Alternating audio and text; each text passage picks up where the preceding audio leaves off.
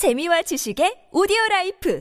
팟빵 안녕하세요. 군사도뽕입니다. 러시아의 공세 역량이 이제는 정말로 크게 떨어져 가고 있는 것 같습니다. 7월 16일부로 러시아 국방부는 재정비 종료와 함께 특수 군사작전에 들어간 모든 부대에게 공세를 재개할 것을 명령했지만 이틀째 러시아군의 일선 부대는 잠잠한 상태인데요. 현지 시각 7월 7일을 기점으로 러시아는 재정비를 선언했지만 열흘이 지난 현재까지도 공세 역량을 갖추지 못하고 있는 상태인 것으로 파악되고 있습니다. 러시아 국방부에서는 이미 재정비가 끝났으며 본격적인 전쟁은 아직 시작도 하지 않았다고 큰소리치고 있지만 사실상 그동안의 전투와 우크라이나군의 공격으로 박살이 나버린 대부분의 러시아군은 잠잠한 상태인데요. 이제는 우크라이나군의 지속적인 공격으로 인해 러시아군의 탄약고마저도 모두 사라져가는 것인지 이를 파괴하는 우크라이나군의 포격마저도 줄어들고 있습니다. 우크라이나군의 탄약고 파괴 작전에 하도 시달린 러시아군이 열차에 의존했던 탄약 물자 수송로 집결 지점을 아예 하이마스 포격이 닿지 않는 우크라이나 남부 전역으로 이동시켜버리고 그 수단마저 일반 트럭으로 바꾼 것인데요. 이 때문에 더욱 많은 수송 트럭을 동원하고 있는데 탄약고가 하도 파괴되자 이제는 물자 및 탄약 집적소를 거치지도 않고 러시아 본토로부터 물자를 직접 실은 채 전선까지 이동하며 엄청나게 먼 거리로 수송을 담당하고 있는 것입니다. 그러나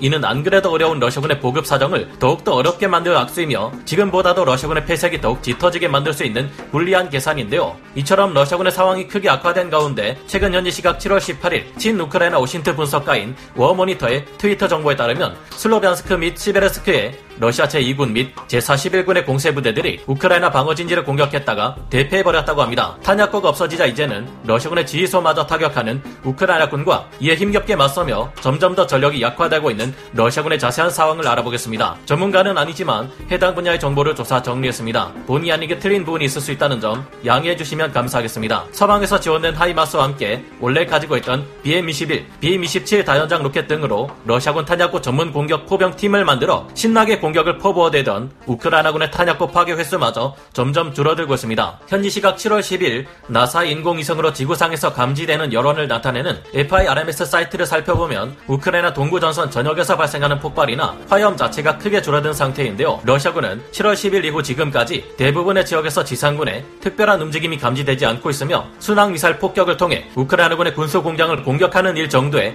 공세만 간간히 이어가고 있습니다. 우크라이나 내의 모든 러시아군에게 공세를 다시 시작 하라는 러시아 국방부의 절대적인 명령이 떨어졌음에도 불구하고 우크라이나 전역에서 러시아군이 공세를 시작하지 못하고 있는 이유는 억지로 병력을 쥐어짜도 공세를 벌일 수 없도록 각 부대의 전투력이 급감했음은 물론 보급 체계가 무너지고 지휘 통제 체계마저 거의 다 무너져 내렸기 때문인 것으로 파악되고 있습니다. 이를 증명하듯 현지 시각 7월 17일 우크라이나 상황을 전하는 여러 OSINT 보도들은 6월 중순부터 우크라이나군이 전방위적인 탄약고 타격 작전을 벌인 결과 러시아의 전방 추진 탄약고들 대부분이 파괴되었고 7월 중순에 접어들자 전방 추진 탄약고를 운용하는 러시아군 부대는 거의 없을 지경이라고 전했습니다. 그 이유는 러시아군이 파괴된 전방 추진 탄약고를 다시 설치해 놓으면 우크라이나군이 또 그걸 찾아내서 집중 타격하는 등 집요한 우크라이나군의 탄약고 파괴 작전을 견디다 못해 이를 통한 보급을 러시아군이 포기했기 때문으로 분석되고 있는데요. 그동안 러시아군은 한 번에 많은 병력과 물자를 수송할 수 있는 열차에 보급을 의존하는 모습을 보였지만 이 열차들은 모두 파르티잔들의 파괴 공작으로 철도가 모두 파괴당하면서 더 이상 이를 이용할 수 없게 되었습니다. OSINT 전문가들은 그 대신 최근 러시아에서 주요 최전선과 국경지대를 오가는 러시아군의 트럭 행렬이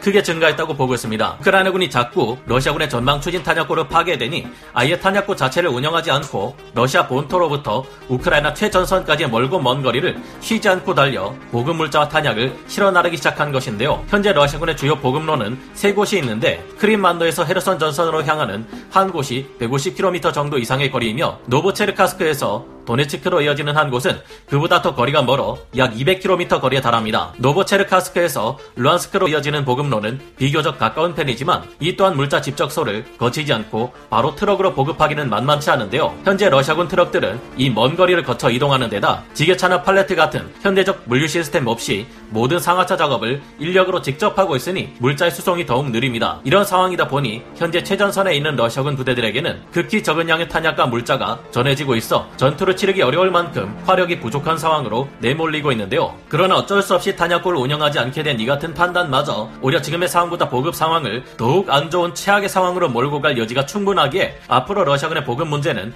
더욱 심각해질 것으로 예상되고 있습니다. 안 그래도 수송 트럭이 부족한 것이 러시아군의 상황인데 거리가 길어지면 길어질수록 왕복해야 하는 횟수는 더욱 많아지고 이에 소모되는 시간이나 수송 차량의 양도 더 많아진다는 점 때문입니다. 열차를 통한 보급이 가능했을 때는 많은 수의 탄약과 물자를 한꺼번에 전선으로 공급하는 것이 가능했지만 이제 이 같은 수단을 이용할 수 없으니 대신 수백 개의 수송 트럭과 수천 명의 보급 인력이 필요해진 셈인데요. 게다가 남부 전선 일대에서 러시아군에게 큰 피해를 입혀온 우크라이나 파르티잔들은 나름대로의 무장의 장갑까지 갖추고 있었던 러시아군의 장갑 열차마저도 파괴했던 위협적인 이들이라는 것이 문제입니다. 이런 장갑 열차마저 전복시켜버리는 것이 우크라이나 파르티잔들인데 이들 앞에 길게 줄지어선 수송 트럭 행렬에 무차별 공격을 가해 난장판으로 만드는 것은 일도 아니겠죠.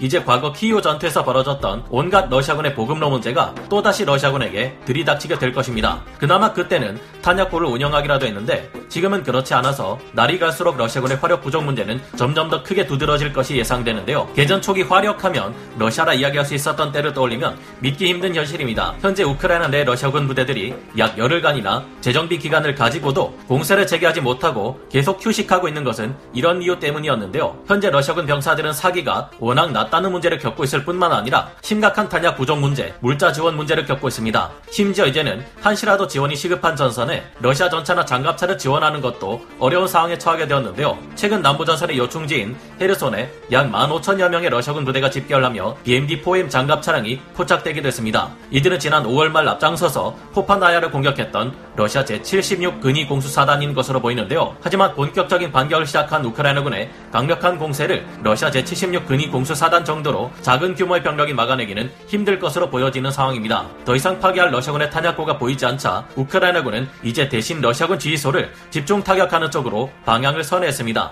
이 때문에 지난 주말인 7월 16일에서 17일 사이 남부 헤르손 전선에서는 러시아군의 제22연합군 전방 지휘소가 박살났고 제20차량화 소총 사단의 본대 지휘소마저 초토화되어 버렸는데요. 이 과정에서 여러 러시아군 지휘부 고위 장교들 모두가 한꺼번에 폭발로 인해 희생되었다는 소식마저 전해지고 있는 상황입니다. 현지 시각 7월 18일 00시 이후 친우크라이나 OSINT 분석가인 War Monitor가 전하는 바에 따르면 우크라이나군이 마자니우카에서 러시아군을 밀어냈고 이는 크라스노 필라에서 측면 공격을 시도해왔던 러시아군의 작전이 지금까지 실패했음을 보여준다고 전하고 있습니다. 또한 시베르스크의 북동쪽에 있는 러시아군이 크리호리오카 마을로 진격하려 했지만 공격이 중단되었고 오히려 우크라이나군의 반격에 손실을 입은 채 후퇴했다고 하는데요. 러시아군은 베레스토베, 빌로호리오카, 야코블리오카, 노보루한스케 부근에서 진격을 시도했지만 마찬가지로 실패했고 인원과 병력 손실만을 기록한 채 후퇴해버렸다고 합니다. 이런 상황에서 마치 람보처럼 혈혈 단신으로 6대의 러시아군 항공기를 격추시킨 이가 있어 주목받고 있습니다. 19세 국가방위군 징집병인 이 젊은 청년은 이글라 휴대용 지대공 미사일을 들고 나가